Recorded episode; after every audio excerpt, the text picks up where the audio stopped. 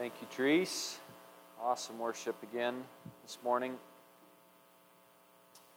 Uh, a couple announcements before we get going. Uh, the Families Care, I don't know if the church body received an email. We've got that Project 127 that we're looking at helping uh, income, or not income, but at risk families uh, here in the area. And Brenda sent out, sent out an email if anybody would like to participate and kind of commit to helping out. Um, we have two families, I think, right now that are committed, and if you're interested in doing that, we, we need more than two families to do it. So if you're interested in helping out, please see Brenda. She's going to kind of give you some uh, little intel on that after church. And then uh, also, uh, we want to, we've got some stuff going on in Israel right now. I think you guys have been probably paying attention. So uh, they were attacked, Israel was attacked by Hamas, uh, and over 600 people have died. Uh, over 2,000 people are injured, and it just appears that war has uh, been proclaimed by Netanyahu, and it's imminent that it's going to happen, or it is happening. And uh, I was talking to Vern this morning about what's you know going on in Israel, and we see this in Scripture that you know that this is a this is a pretty serious event. Uh, so I think we need to be praying uh, for Israel, and also individually, uh, we see the signs coming, you know, and, and I'm just reminded of the passage that talks about, you know, if you knew when someone was going to break into your home, you'd be prepared. And if hopefully this sermon can encourage you, if there's a part of you that feels like you're not prepared uh, for Jesus to come back, um, I think now might be a good time to really start taking stock. Uh, so let's go ahead and pray, and then uh, and we'll get to the message. Father, we. We see but just through a foggy mirror right now of what's happening, but we can see some of the signs that are prophesied in your word through the words of Jesus. And, and um, Lord, I pray that uh, we take it serious, we take our walk serious, we take our seeking of you serious. And I also pray for those uh, in Israel uh, that you give them strength and guidance and, and um, Lord, I don't know enough about I don't know enough about what's going on. I don't know enough about end times and what's going to happen.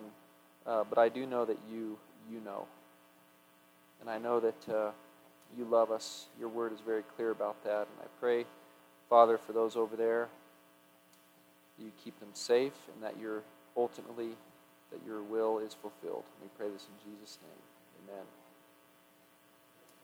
You're welcome, Bern. Uh, turn with me to the book of Genesis. I've got a couple of fun facts. I want to. I read an article recently, and I want to share this with you. In Genesis one, we're just going to read four passages in Genesis, and then I'll make the point. But in Genesis one, one through two, it says, "In the beginning, God created the heavens and the earth. The earth was without form and void, and darkness was over the face of the deep, and the Spirit of God was hovering over the face of the waters." Now go to verses 6 through 8 that says, And God said, Let there be an expanse in the midst of the waters, and let it separate the waters from the waters. And God made the expanse and separated the waters that were under the expanse from the waters that were above the expanse. And it was so.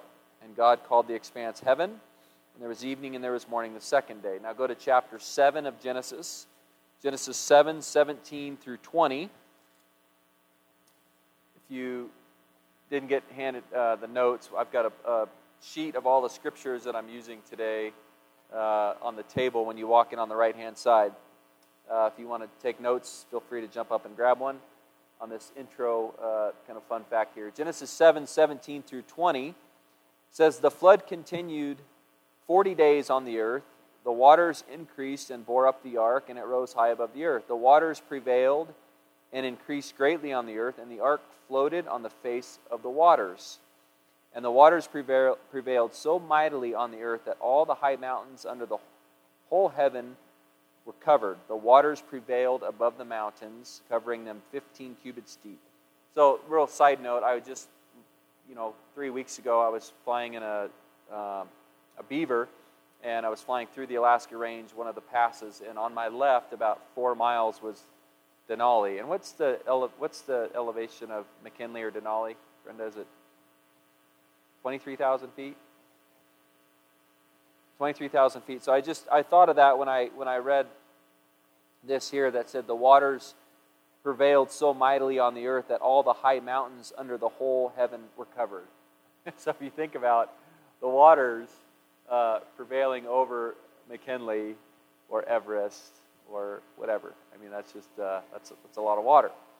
Genesis 8 1 through 5 said says, but God remembered Noah and all the beasts and all the livestock that were with him in the ark. And God made a wind blow over the earth, and the waters subsided.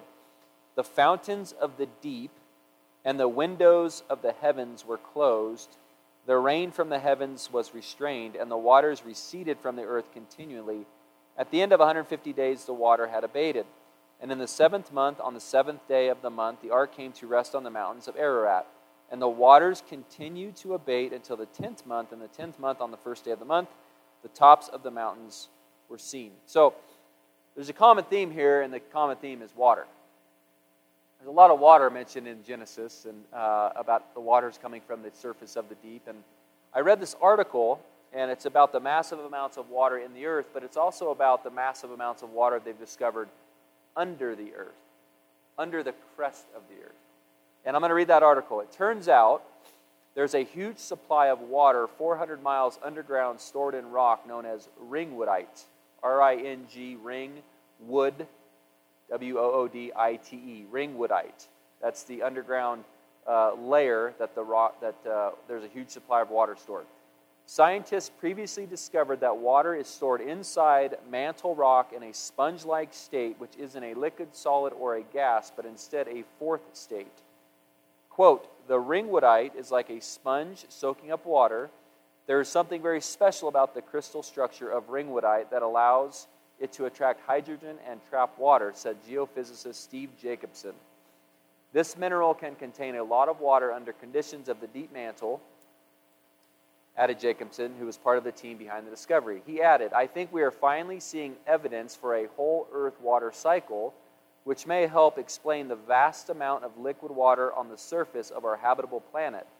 Scientists have been looking for this missing deep water for decades. Scientists may, made the findings at the time after studying earthquakes and discovering that seismometers were picking up shock waves under the surface of the earth.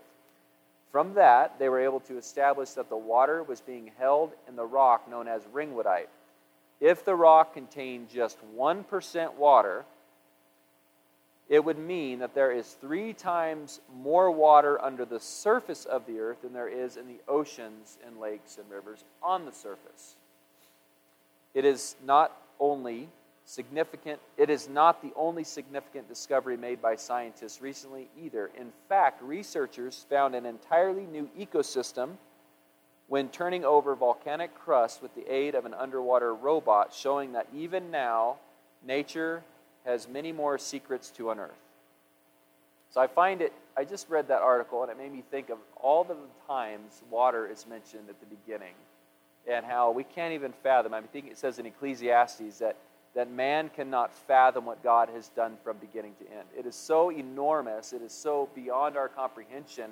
But when you find new facts like this from scientists, when they start discovering the different mantles and layers of the earth and the crust and what's below the crust, it always just points to a creator. It points to a God that is amazing, that loves us, and He does things and He's done things that is far beyond our capability at this time. So, anyway, that was a, fun, uh, a fun uh, from my, I, my perspective, was a fun science fact. Figured I'd bring one back today, Steve. Um, but to the sermon, that uh, all week I struggled on what the content would be. I mean, it was easy when I got back from Alaska to talk about my Alaska trip and and share with you my experience uh, walking in, the, in, in God's creation.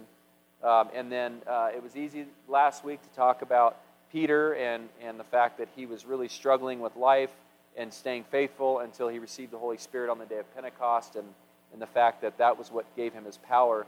And then all week, I'm, i even said to Brenda a few times throughout the week, what, what should I preach on? And she's like, I don't know. What, what do you think? I said, I don't know. It's like there's a pickleball game going on in my head, and I just can't seem to get the content of what I wanted to speak on. And that's one of the reasons why I loved the Sermon on the Mount series so much, is that it's spelled out for you. You're just preaching what Jesus taught, and you're just talking about what Jesus taught, and it, it just kind of sets it up for you week after week. that wasn't the case this week. And uh, so I, I, was, I was kind of banging my head against the desk last night, going, I've got to come up with a subject that I feel is, is needed uh, for this church body.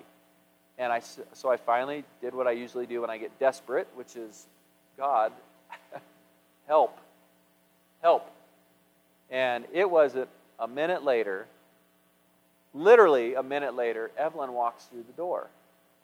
And she's got this look on her face, and I could tell something was wrong.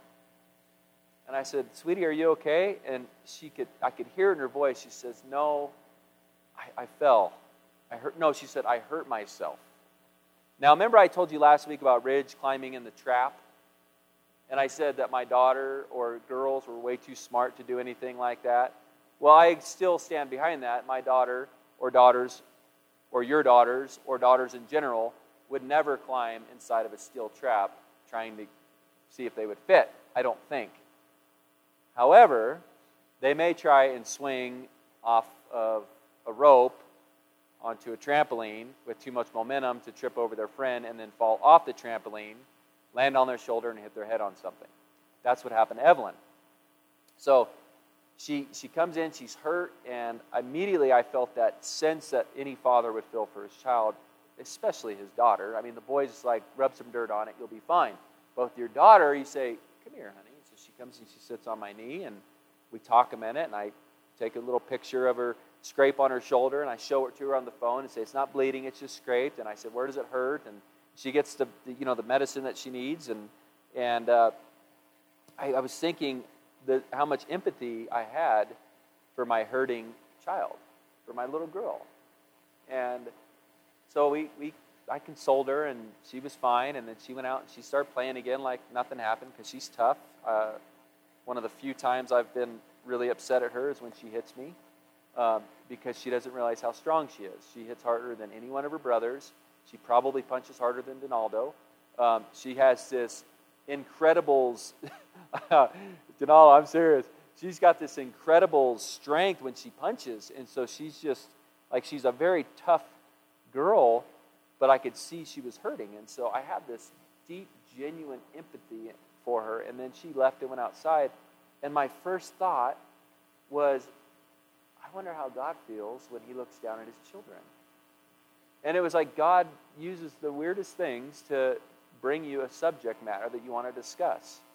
And he used my daughter falling off of a trampoline to bring this idea of God's love for us and how he has empathy for his children. And he, he has empathy for his children that, his creation rather, he has empathy for his creation that haven't yet bowed their knee. Or else he wouldn't say that he desires all men everywhere to come to repentance. Everywhere. All men and women to come to repentance. That's God's goal. That's his, his goal for us. And there's a reason why he wants us to come to repentance. And it's for our own good. And so as I was thinking about how, how my daughter was hurting, and then I was thinking about how we hurt, I, I began to think about communication among married couples, and I began to think about sometimes marriage is hard, and we struggle internally about that. Sometimes we struggle with our, our children, and, and you wonder how, how someone created in the image of God can make decisions so irrational at certain ages. And it's just because the way the brain develops and they, they're not thinking clearly. Okay? Uh, you struggle with sometimes inflation. I mean, how many of us are struggling with this concept of how, much, how expensive things are and the anxieties that come with that? I mean, I, I know I do. I know I think about it. I'm, I'm thinking about work. Like, man, stuff is just so pricey. And I'm, I'm wrestling with inside, and I'm having this anxiety that's come from it. And what about, again, depression or, or anxiety that, that we feel from these different aspects of our life? Um, what about grief and loss? I mean, how many of us struggle with grief and loss or struggle with a family member that's struggling with something, whether it's an addiction or it's something that's causing them to really walk away from God? What, maybe we struggle with a low self worth. I mean, we can list we can list so many things that we as humans struggle with, and we have we have pain over and we, and we wrestle with them inside of our hearts, inside of our minds, inside of our heads. I, I think it's pretty common across the board. Um, now imagine how I felt or how you would feel if your daughter fell off of a trampoline. And kind of put yourself, if you can, in God's shoes of how He feels when we collectively are dealing with issues that are causing us turmoil. I'd venture to say, you know, that probably everyone in this room that has the capability of thinking is struggling with something. And it may be you not personally, maybe you're not struggling, but maybe you're struggling with your, your child. Maybe you're struggling with a work situation. Maybe you have this, this anxiety. So I wanted to find some things in Scripture that really kind of gave us a sense of who is this God that we serve? Who is this God that we pray to? Who is this God that, that sacrificed himself for us? To give us an idea to maybe relate a little closer to him. And so if you go with me to John um, chapter 11, this is the only long reading I'm going to have, but I think it's an important story to read in John chapter 11. So stick with me. I'll try not to read too fast. I'll, I'll probably do commentary along the way. So it says, Now a certain man was ill, Lazarus of Bethany, the village of Mary and her sister Martha. It was Mary who anointed the Lord with ointment and wiped his feet with her hair, whose brother Lazarus was ill. So in the first two verses, we recognize that uh, you have Mary and Martha and Lazarus. You have siblings and Lazarus, the brother, was ill. So if any of you have a sister and a brother, you could probably really relate to the feeling that Mary and Martha had about the fact that Lazarus was ill. So the sisters sent to him, Jesus, saying, Lord, he whom you love is ill. So now we see from the, the text that Jesus loves Lazarus. And that word love in this particular uh, this particular word, because there's four loves for word for love in the Greek, and three are used in the New Testament. This one is agape, and in this this uh, oh, I just I, my brain just went silent for a second on the uh, how how a verb is structured. But anyway, it means affection. So Jesus loved, had affection for Martha and her sister and Lazarus.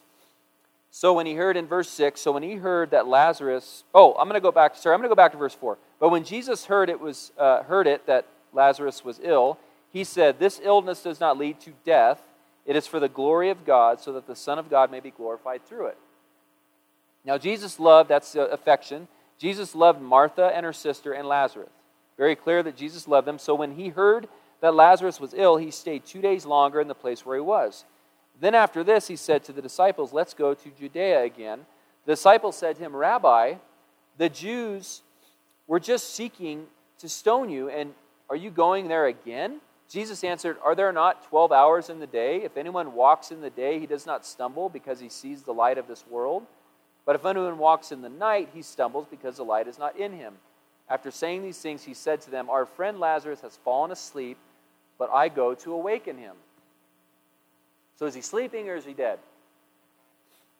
After saying these, uh, verse 12, the disciples said to him, Lord, if he has fallen asleep, fallen asleep, he will recover. Now, Jesus had spoken of his death, but they thought he meant taking rest in sleep. Then Jesus told them plainly, Lazarus has died, and for your sake I am glad that I was not there, so that you may believe, but let us go to him. Lazarus is dead. Jesus knows it before he even goes to where he's at. Okay, keep that in mind. Jesus knows that Lazarus is dead. So Thomas called the twin, said to his fellow disciples, Let us also go that we may die with him. Now, when Jesus came, he found that Lazarus had already been in the tomb four days. Bethany was near Jerusalem, about two miles off, and many of the Jews had come to Martha and Mary to console them concerning their brother. So when Martha heard that Jesus was coming, she went and met him, but Mary remained seated in the house. Martha said to Jesus, Lord, if you had been here, my brother would not have died. But even now, I know that wherever, whatever you ask from God, God will give you. Jesus said to her, Your brother will rise again. So Jesus tells Martha Your brother is going to rise. He's been in the tomb four days. I got it covered. Jesus is going, or uh, I'm sorry, Lazarus is going to rise again. Martha said to him, I know that he will rise again in the resurrection of the last day.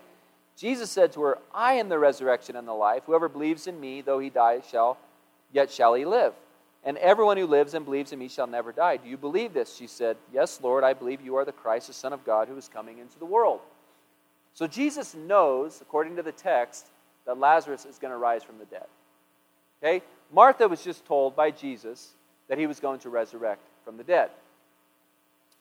When she had said this, she went and called her sister Mary, saying in private, The teacher is here and is calling you. And when he heard it, she rose quickly and went to him. Now Jesus had not yet come into the village, but was still in the place where Martha had met him. When the Jews who were with her in the house, consoling her, Mary uh, saw Mary rise quickly and go out, they followed her, supposing that she was going to the tomb to weep there. Now, when Mary came to where Jesus was and saw him, she fell at his feet, saying, Lord, if you had been here, my brother would not have died. Now, at this point, we know from the story that Jesus already knows that he's going to raise Lazarus from the dead. So he, he can't be, I wouldn't think he could be upset because he doesn't know what's going to happen. He knows what's going to happen. He knows that he's going to raise Lazarus from the dead. But it says, when Jesus saw her weeping, and the Jews who had come with her also weeping, he was deeply moved in spirit and greatly troubled. And he said, Where have you laid him? They said, Lord, come and see. And the shortest verse in the Bible that we have is what? Jesus wept. Jesus knew he was going to raise him from the dead. Jesus said it four days prior or two days prior when he says, ah, let's just stay here for a couple more days and then we'll go. He told his disciples, I'm going to raise him from the dead. It's okay. I'm going to awaken him from his sleep. That's why we must go, so that God may be glorified. And yet he saw the pain of Mary. He saw the pain of the other Jews that were friends of Mary and Martha, that were friends of Lazarus. And what did Jesus feel? He felt pain inside. Think about that from putting a picture of who Jesus is. Like Jesus wept because of the pain that the humans were feeling. There's an a, a old religious leader that said, This passage shows the two natures of Jesus. In his humanity, Jesus wept. In his divinity, he raised him from the dead. And we see that as the, the, the it continues when it said, uh, Then Jesus deeply moved in verse 38. Jesus deeply moved again came to the tomb. It was a cave, and a stone lay against it. Jesus said, Take away the stone. Martha, the sister of the dead man, said, Jesus, Lord, by this time there will be an odor, for he's been dead four days. Jesus said, Did I not tell you that if you believed, you would see the glory of God? So they took away the stone, and Jesus lifted up his eyes and said, Father, I thank you that you have heard me. I knew that you, would al- that you always hear me, but I said this on account of the people standing around, that they may believe that you sent me. When he said these things, he cried out in a loud voice, Lazarus, come out! The man who had died came out, his hands and feet bound with linen strips and his face wrapped with a cloth. Jesus said, Unbind him and let him go. I read that story and I read it again and I read it again and I kept trying to put myself in the place of Jesus, going, What, what would cause him to have this? What, what does it say? It said that. Uh, he was deeply moved in his spirit and greatly troubled, even though he knew he was about to raise her from the dead. And he knew he had the power and the divinity to do that. And it shows me the humanness and the side of Jesus that can empathize with our pain and our struggles. If you go to uh, Luke chapter 12, very simple passage a couple of verses, 6 and 7.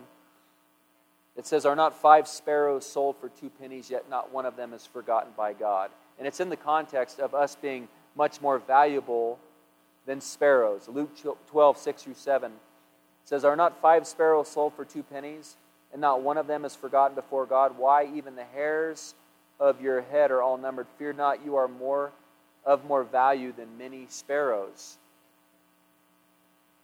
So we see, we see that God cares about the sparrows. And Jesus is saying, You are much more valuable than sparrows. In uh, John 3.16, I mean, that's the most quoted, probably Bible verse uh, by any, I don't know, any group around, and you see it in football games, or you used to before it became probably illegal to have a religious verse in there. But John 3.16, it says, obviously, you probably, you can all quote it, For God so loved the world that he gave his only son that whoever believes in him should not perish but have eternal life. And we and oftentimes we look at this passage as shall not perish but have eternal life. But i want to focus on the fact that it says for god so loved the world. He loved us so much that he saw that sin was going to separate us from him.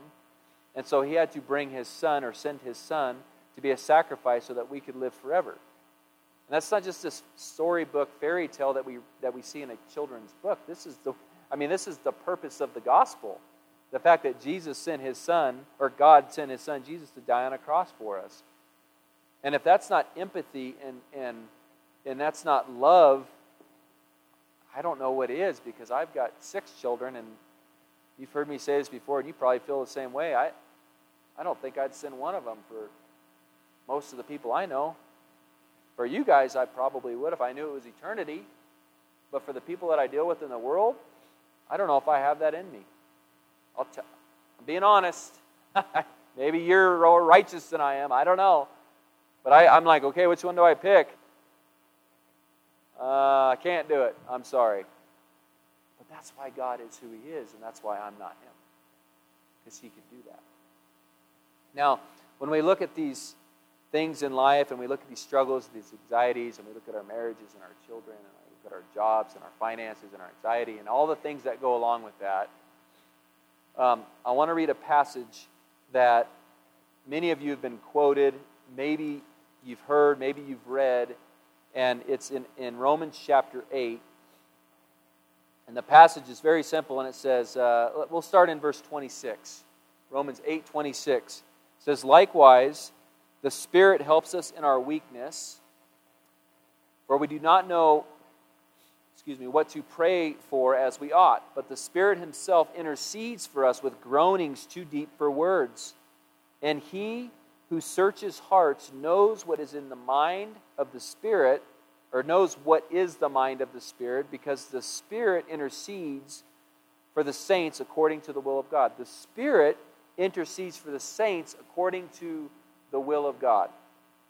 And then it says, And we know that for those who love God, all things work together for good for those who are called according to his purpose. Now, some people hear all things are good.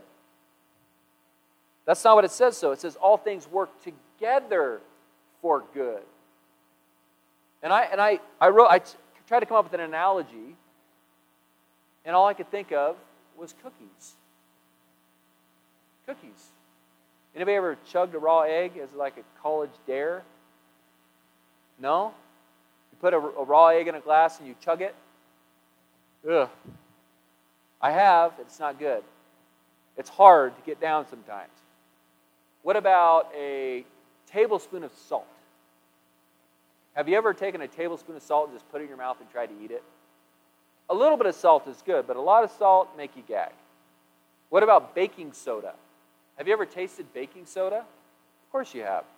Have you ever taken a teaspoon of baking soda and ate it? They're probably going to try it later today. They're going to dare each other. It's not good. What about sorghum powder or flour? Sorghum flour. Or what about just all purpose white flour? Have you ever had a cup of white flour and just ate it? No, nobody does that because you can't. It's not good. It doesn't taste good. Now, what about chocolate chips? Have you ever eaten chocolate chips? Everybody loves chocolate chips or brown sugar. We all love brown sugar. We like white sugar. I can do a tablespoon of sugar, makes the medicine go down, right? We have songs about it. So you have the bitterness and the things that aren't good, and you have the things that are really good. You mix them together, and what do you get? Huh? Cookies. Cookies are good. All of these things working together for the good of those who love God and are called according to his purpose. All things working together for the good of those who love God. And that means the tough times and the good times working together for the good of those who love God. And when I think about these scriptures, there are more passages about God's care and his empathy and his love for us than I'm going to put down in one passage. There are more scriptures throughout the entire Bible. It would take months and months and months to go over all of the passages and study them. So I think I have six of them here. Isaiah 41, verse 10. I'm going to read probably Isaiah 41, 8. Um, 8 through 13.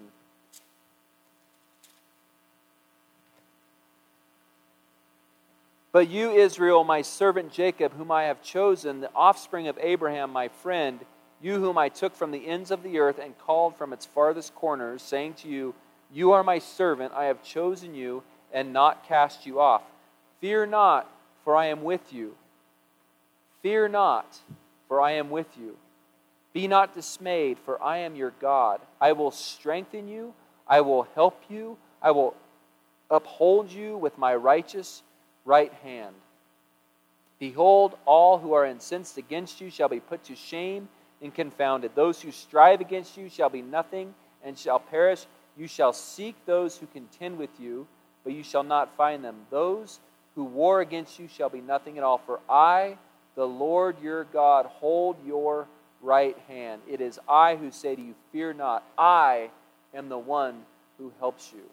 Now, I want to get really real with you guys. I want you to think about these promises of God and think about the things that possibly you are dealing with in life right now. Whether it is, whatever it is kids, marriage, work, money, it doesn't matter. Any anxiety, any struggle, any self esteem, any depression, whatever it is, God is saying, Fear not, I am the one who helps you there is a, there's a level of faith here that when times are starting to get tough, God is constantly saying, Rely on me. Quit focusing on you and your problem. Rely on me. I'm going to read this. It says, I'm going to skip ahead. I'm going to skip ahead and I'll read it again. Psalm 55 22. Cast your burden on the Lord, and he will sustain you. He will never permit the righteous to be moved. 1 Peter 5 7. Cast all your anxieties on him because he cares for you. That is the beauty of who God is. You have these anxieties? Take them. God, take them. Take the anxieties. Take the concerns. Take, take the struggles. Take what I'm hurting with and take them he tells us this over and over. Philippians 4 do not be anxious about anything. Don't be anxious. Now, I understand this is a practical application that we have to put in our lives. It's not something that we go, oh, the preacher said, don't be anxious. Guess what? I'm not anxious today. It's something that you have to you have to be intentional about when you start to wrestle, when you start to struggle, when you start to think about things that are potentially damaging to you, you go, God, I need you to take this care from me. Take, take this anxiety from me. There is not a good parent in the history of the world that had capabilities that was not able to somehow protect and I know there's obviously caveats, but you guys in general, I'm saying, who here has ever starved to death? Who here has slept on the streets for months at a time, out in the pouring rain? We have parents that love us, that worked, that protected us, that guided us.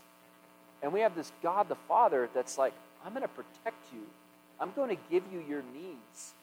Not your wants. You want an iPhone 11? Too bad. You don't need it. It's bad anyway. But I'm going to give you your needs. What I promised you food, clothing. That's what I'm going to give to you. I can, I can preach this from a perspective of experience. For I don't know how many years, well, I do know, about 24 years, 25 years, I had a, and I, some of you have heard me preach this, I had a very low self worth. A low self worth, a low self value. And I tried to fill that value and that worth with anything but God. Right? Anything but God. That's where I was going to fill my value tank. And it never worked. I, it, I, I kept having low self value. I didn't have self worth. And then all of a sudden, I'm like, well, I've tried everything else. And God said, it's time. It's time for you to experience me, truly experience me. So I said yes. And I don't struggle with self worth anymore. Not even a little bit. It has nothing to do with me. It has to do with the fact that I am the son of the King of Kings. That's my Father, the Lord of Lords. He said, I'm going to make you, Nate, an inheritor of everything. And he says the same thing to each and every single one of you in this room. I'm going to make you an inheritor. You can become the son or the daughter of the King of Kings, the captain of the universe, can be your father. That's how much he loves us. And it's real. We can, we can, we can try and fill it with everything else nothing measures up to God. Nothing.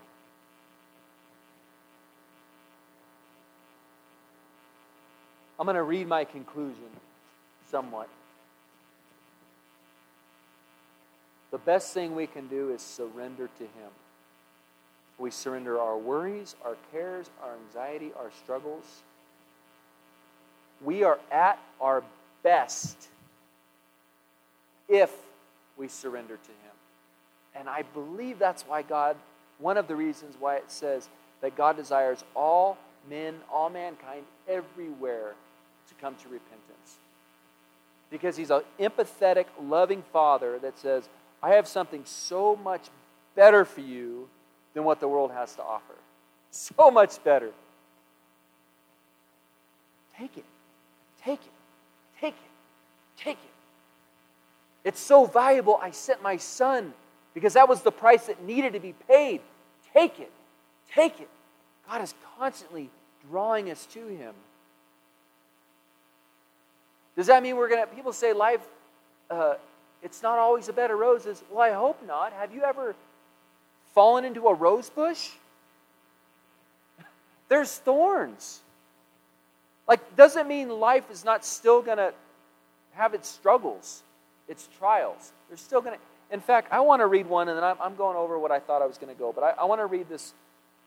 Um, I think it's in the I think it's in the Psalm, the 55th Psalm. There's a a passage that was. I'm glad I remembered that's where it was. Okay, and I already read it, but I, I, there's a word in here in the 55th Psalm, verse 22. It says, "Cast your burden on the Lord, and He will." sustain you. Okay? Cast your burden on the Lord, and He will sustain you. I challenge, if I'm wrong on this, please correct me. But this is my, uh, this morning I looked up this word burden in the Hebrew, and it means what is given by providence. That was new to me. That thought, I always thought a burden was something like an evil person you know, does something against you. But that word burden, and correct me if I'm wrong, text me, call me, and just say, hey, I looked it up and you, you missed. But if this is what it means, which I think it does, it says, cast what is given by providence on the Lord. All things work together. There are things that don't seem pleasant at the time. But that word means a lot. When people say that's a lot, well, what does a lot mean? A lot, a dash lot. A lot is a large number, quantity, or amount. There was a lot of people. There was a large quantity of people there. Okay? So cast your burdens given by providence, a lot, a, a, a, a quantity of something that may be negative in our own minds. He's saying, give it to God. And He will sustain you. So that's where that practical application comes in, brothers and sisters. When we are dealing with stuff, what do we go to to put our mind at peace? What do we go to? If you hand it to God, says He will take care of it. Will it disappear? Maybe not. Sometimes, probably not. I'm going to finish with a quick joke, but a true story. This guy was so entrenched in work, he had this multi, multi, multi million dollar company, and every day he was going from 5 a.m. to 10 p.m. every day, seven days a week. And he's like, I can't do this anymore. I'm burned out. I'm, my, my, the cares of the business and the people, it's just too much. So he puts out an ad and he says, I'm looking for someone to take over my job, replace my day to day duties. He gets about 50 applicants and he finally nails one down. He goes, This is the guy right here. He's going to be able to take over my duties for me. I, I'm not going to have to worry about anything anymore.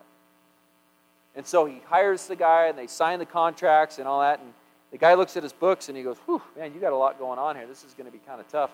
And uh, he goes, I, I just have a, a question. You know, how uh, looking at how am I going to get paid? How am I going to get reimbursed for all this work I'm doing?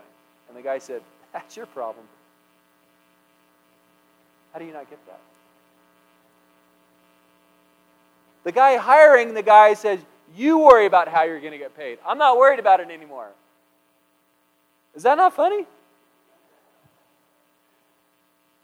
You guys need some coffee. That was a good joke. You worry about it we hand our problems off to God. Say, God, take care of it. I'm not going to worry about it. I know you're going to. Okay. I'll come up with a better joke next week. Let's pray and then we'll do communion. Father, thank you so much for the promises in your word about sustaining us, about loving us, about protecting us, about taking our worries and our concerns and our anxiety. Father, it's real. We all have them. You know what they are. Father, this morning I asked uh, everyone in this room has some sort of burden that they're thinking about or that they have in their life. It could be them personally, it could be a family member, but it's something that they worry about, they think about. They maybe have s- small moments of anxiety over. Father, I pray for the faith to increase in this body, that you just help us understand the true meaning of to cast our anxieties upon you. Help us go to prayer over them. Help us focus on you in the fact that you will fulfill your promises. Father, we pray all this in Jesus' name. Amen.